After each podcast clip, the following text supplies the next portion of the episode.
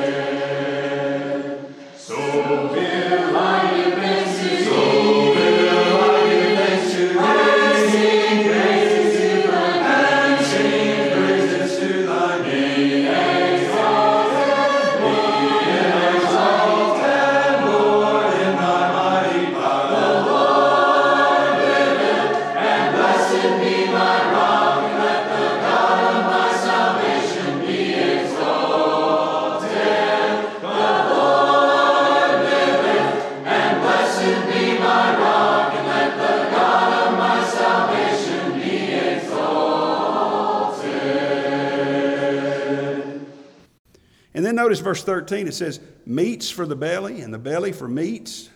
Okay? Now, here's, here's an interesting little argument I believe that, he's, that the Corinthians were making. It's just natural to eat meat, right? And, and that's, what, that's what your stomach's there for, you know? It's there to eat. It's there to eat. It's, it's, you, it's just a natural, it's something natural that you engage in. And I believe these Corinthians were saying, look, fornication is just natural. The physical relationship between a man and a woman, the fleshly appetites, they're real. And most members of modern psychiatry today, in fact, most of modern psychiatry today is premised upon the belief that it's just natural for people to want to engage in fornication. And you know what I say to that? Absolutely. It's completely natural. and therein lies the problem. It's natural. It's the natural man. It's the fleshly appetites, you see. But Paul says here it meats for the belly and the belly for meats, but there's something greater than the natural appetites. Notice, but God shall destroy both it and them. See, he's making a connection here. He's about to say here in, in the latter part of this verse, he's fixing to talk about fornication. He said, okay, sure. It's natural to eat. It's natural to commit fornication. But God has something better. God has something greater. God's going to destroy the body.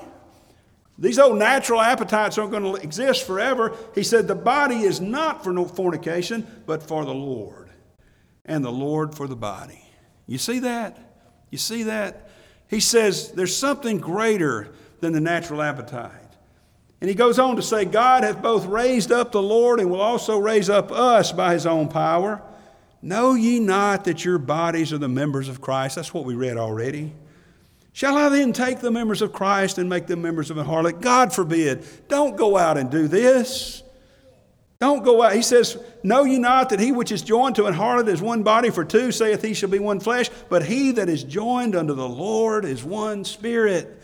There's something greater than the natural appetites, the fleshly appetites. And so boys will be boys, and you got to sow your wild oats is really just hogwash. It goes contrary to the Word of God, you see. And then he, you know, another thing that these Corinthians, I believe, were saying is, and, and you and I, we, we, we experience this now. Let me, let me just say this. I said this beginning in the last message. The message here on fornication is not a message of condemnation, but it's a message of exhortation, you see. Maybe it's happened in your life. Maybe you've engaged in that. But what Paul says is not, oh, well, I'm here to condemn you for that. He's saying going forward, you need to do something different, you see. And now here's, here's, my, here's the last point I want to make under this particular topic. Another thing that fornication and the devil will tell you is, gosh, there's just no way. There's just no way that anybody could resist this temptation. Paul was well aware of how powerful the temptation of fornication can be.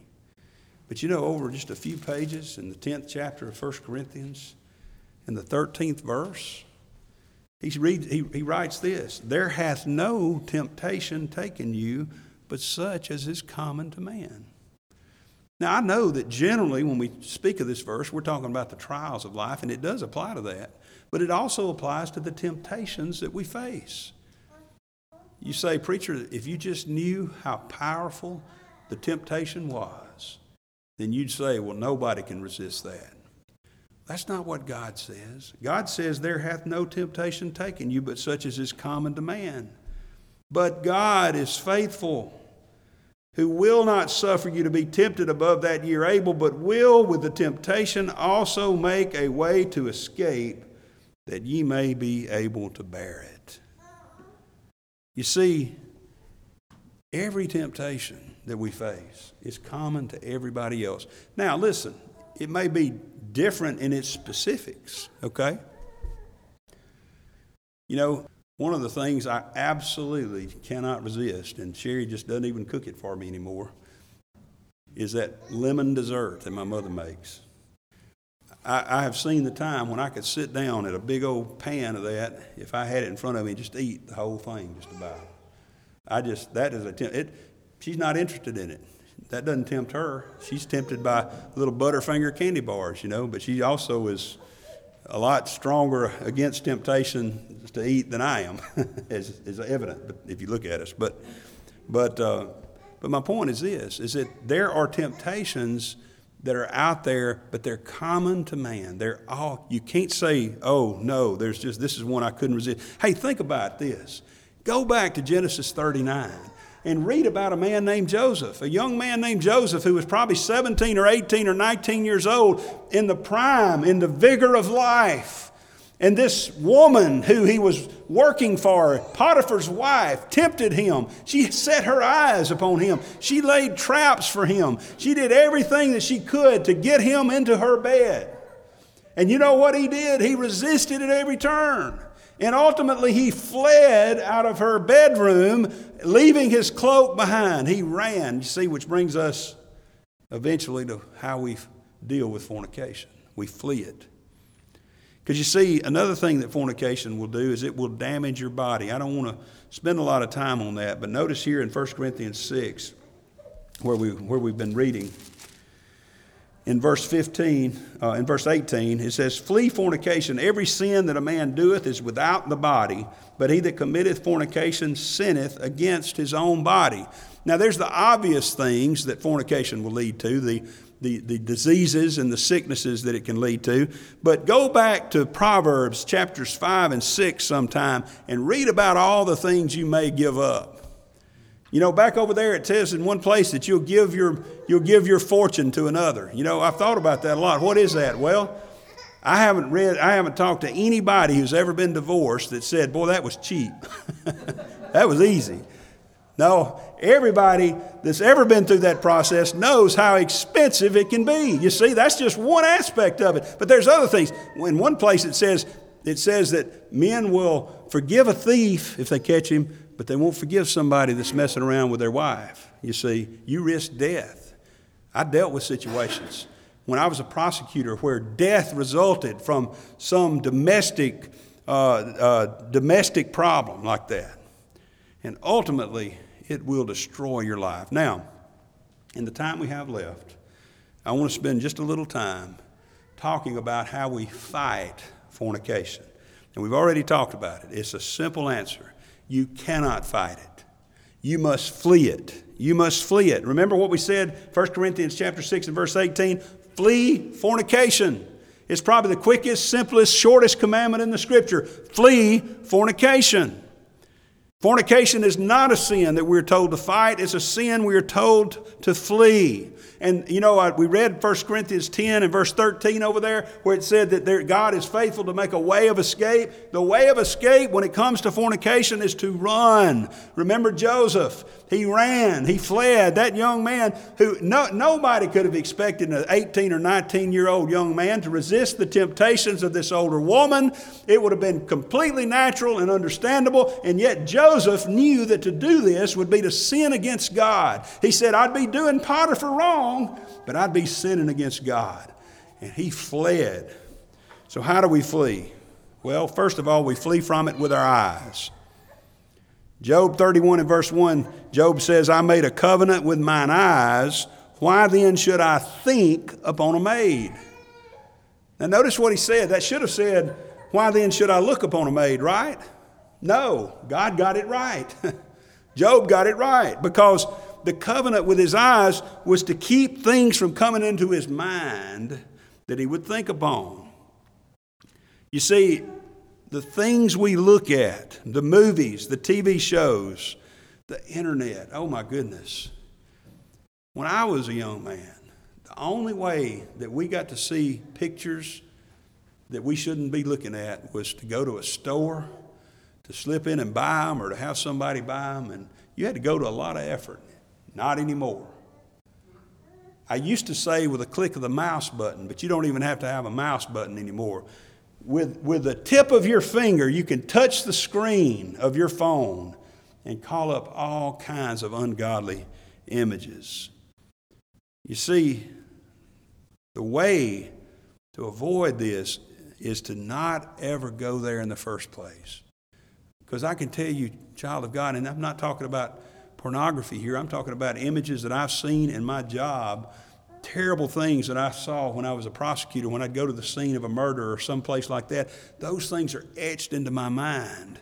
And I can't unsee them. The best way to, to, to avoid uh, some kind of pornography addiction or some kind of uh, uh, process that will lead you to uh, fornication is to avoid looking at things that will stir up the lust of the flesh. We must flee from it with our eyes. We also must flee from it with our attitudes.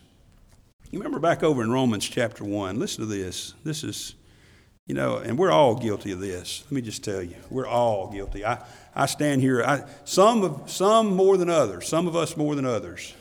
Some are, some are more diligent about this. But notice in chapter 1 of Romans, as he begins calling the roll here of the things that God's wrath is, poured, is revealed against, he gets down to verse, uh, let's just go to verse 26, just for lack of time. For this cause God gave them up unto vile affections, for even their women did change the natural use into that which is against nature. And likewise also the men, leaving the natural use of the woman, burned in their lust one toward another, men with men working that which is unseemly, and receiving in themselves the recompense of their error, which was meet. Sounds kind of familiar with what's going on today, right? And even as they did not like to retain God in their knowledge, God gave them over to a reprobate mind to do those things which are not convenient, being filled with all unrighteousness. Listen to the roll here, a roll call of the things God hates. Being filled with all unrighteousness, fornication, wickedness, covetousness, maliciousness, full of envy, murder, debate, deceit, malignity, whisperers, backbiters haters of God, despiteful, proud, boasters, inventors of evil things, disobedient to parents, without understanding, covenant breakers, without natural affection, implacable, unmerciful. And all that, you say, boy, those folks are bad, aren't they? Look at verse 32. Who, knowing the judgment of God, that they which commit such things are worthy of death, not only do the same, but have pleasure in them that do them have pleasure in them that do them. In other words, we just excuse sin. We just wink at it. We just say, "Oh well, you know, that's that's just." You know, let me let me tell you this, and, and this is a confession on my part, I guess, but uh, but I think it gets the point across. When I was coming up, one of the worst movies, sets of movies that you could watch, according to my parents, were the James Bond movies said they're just so full of fornication and sex and all that. There's just terrible movies to watch. So I didn't get to watch them, Brother Mackey. Well, now, here a while back, you know, with streaming services and Netflix and all that stuff like that, back during COVID, I, you have access to a lot of those movies, okay? Now, I didn't do it because I was wanting to see what they were talking about, but I saw one of those James Bond movies with Sean Connery popped up from the 1960s. And I almost didn't watch it because, that's pretty, well, I'm going to see it. Let me tell you, that was one of the tamest movies I've ever seen. Now, I'm not justifying it. I'm telling you, for the day, it was not tame, okay? And that's my point about what I'm preaching about. We let those things numb us, and we say, oh, well, that's not so bad, and that, therefore it just kind of continues to numb us to where it's okay. But my point is this, is back in that day, that was a horrible movie, but you can turn on, you can just watch a, an advertisement today, and it's worse than that movie was. It's more explicit, you see. But you see, I had to be careful that I didn't say, oh, well, that's okay. It's okay. Child of God, it's not okay. We've got to flee from fornication with our attitudes. There, don't dismiss the fornication that's out there, but just because, oh, well, that's not homosexual problems, that's heterosexual fornication, and that's okay. No, it's not okay. That's my point. None of it's okay. It's all wrong. It's all against the Word of God. We have to flee from it with our attitudes. And let me tell you this, too. We, we may, you may come upon a point in your life where you have to flee from it with your body if you have to. Now, there's a couple of ways you can do that. First of all, you flee from it by not putting yourself in that position, okay? 1 Corinthians 7 and 1 says it's good for a man not to touch a woman. 1 Thessalonians 5 and verse 22 says, abstain from all appearance of evil. I've taught this to my children as they date. Proverbs 29 15, a child left to himself bringeth his mother to shame. You know, one of the things that our kids uh, kind of fuss about, and they kind of see it now, is that we never let them go down in the basement by themselves. Or if they did, we made them leave the door open. But my point is, is that You know, I, I preached a message before on dating, and, and I try to do it about once a year. I hadn't done it lately, but maybe we'll come back to it. But these things are important. Flee from fornication by not putting yourself in the position that it might happen. Okay? Also, flee from it by not flirting. Okay? Let me just tell you something. I've heard this phrase all my life, and it is, it is a phrase that I hate because it's so contrary to the, will, the Word of God. Oh, that was just some innocent flirting. Oh, we were just engaging in maybe at the workplace, maybe somewhere else, you know, social. Oh, that was just some innocent flirting. Beloved, there is no such thing as innocent flirting. There is no such thing. Flirting leads to action, you see. If you're not careful, that's where you'll be. And then there may be a time when you literally have to get yourself up and flee. I'm just going to turn back over there and read it in Genesis chapter 39. Listen to what Joseph did. You know the story how that Joseph the master of his that he was working for that it says it says she laid a trap for him. She was after him every day. Verse 10 it says it came to pass as she spake to joseph day by day that he hearkened not unto her to lie by her or to be with her. And it came to pass about this time that joseph went into the house to do his business and there was none of the men of the house there within. And she caught him by his garment saying lie with me and he left his garment in her hand and fled and got him him out. I believe old Joseph was a southerner. He got him out. he got him out, you see. He literally fled from fornication. And here's something else. This, we kind of bring this to a close. The most, one of the most important ways that we flee from fornication is to flee to the Word. Flee to the Word. You know, when you, when you get ready to f- run somewhere, you're running away from something, you need to have a destination as to where you're running to. I've shared this with you before, and I'm going to movies a lot today. In the movie The Three Amigos, which was a comedy, there was a point where they all got together and decided they were they were going to do what was right and they got all fired up about it they were going to go they were going to go defeat the enemy they were going to go attack the guy that was terrorizing the town and they jumped up on their horses, shouting and hollering, and headed off into the desert, firing their guns in the air. And then, as that scene closed, the scene opened back up, and they were leading their horses back towards the town. And one of them asked, How far did we get before we realized we didn't know where we were going? See, you need to know where you're going when you're fleeing. You need to have a destination when you flee. When you flee, flee to the Word. Back over in Proverbs chapter 7, just quickly, I'll read that just for a moment here. In Proverbs chapter 7, it tells us that there's a purpose for the Word of God. The Word of God in verse 1 of chapter 7 says, My son, Keep my words and lay up my commandments with thee. Keep my commandments and live. And my law is the apple of thine eye. Bind them upon thy fingers, write them upon the table of thine heart. Say unto wisdom, Thou art my sister. Call understanding thy kinswoman. Why? That they may keep thee from the strange woman, from the stranger which flattereth with her words. If you'll flee to the word, it'll keep you from the strange woman or the strange man. And that's not talking about somebody weird. That's just talking about the one who's foreign to you. If you're married, that's talking about any woman, not your wife, men, or any man, not your husband, women. If you're not married, it's talking about somebody that's going to lead you down the road to fornication. It's not talking about you shouldn't date. You certainly should date and, and seek a spouse, uh, someone who's godly that will keep you in the church. And by the way, that's the next thing that I want to say. Another thing you need to do is flee to the church. Flee to the church because it's in the church that you'll hear the truth proclaimed, or you should. It's in the church that you'll find others of like mind that will help inspire you and embolden you and give you courage and encouragement to do what's right. When we started this last time, we went over to Hebrews chapter 13 and verse 4, which says, Marriage is honorable in all, and the bed undefiled but whoremongers and adulterers God will judge. Notice what this tells us God isn't keeping you from the physical union between a man and a woman. He is keeping the physical union between a man and a woman for you. He's put that wall of marriage around it. And the way you deal with it, prepare yourself ahead of time. Don't fill your mind with images of fornication. Stay in the Word of God. Decide beforehand what you will do. Avoid those situations.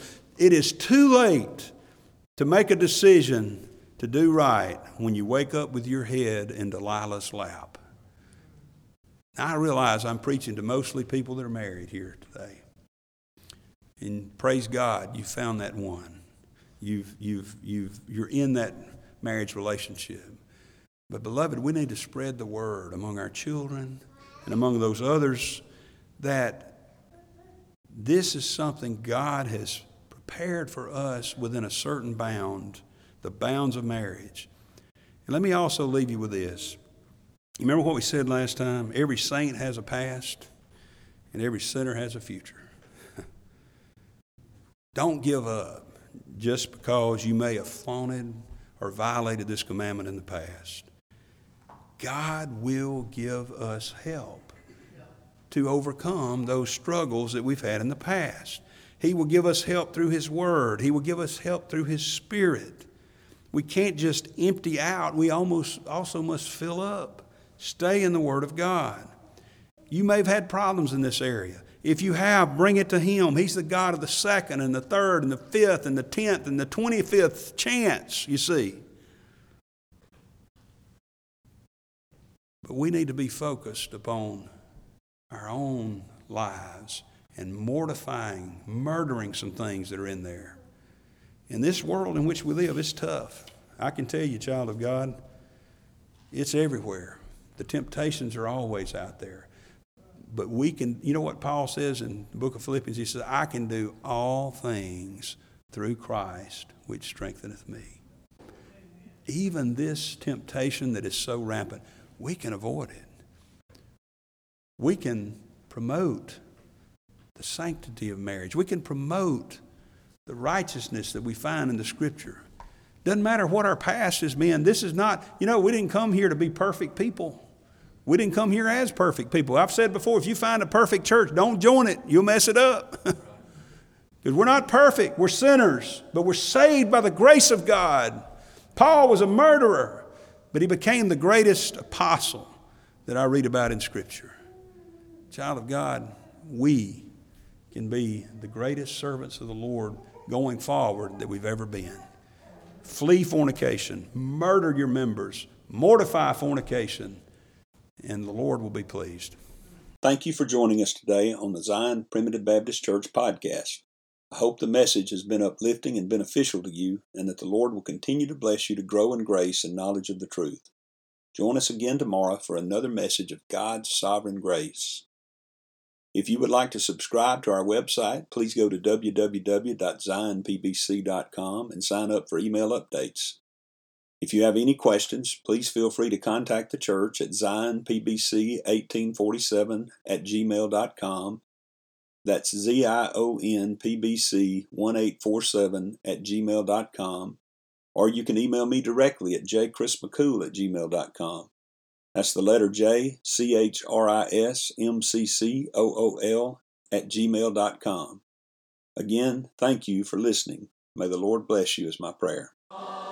We thank you for listening to today's message. For more information, please visit us online at zionpbc.com.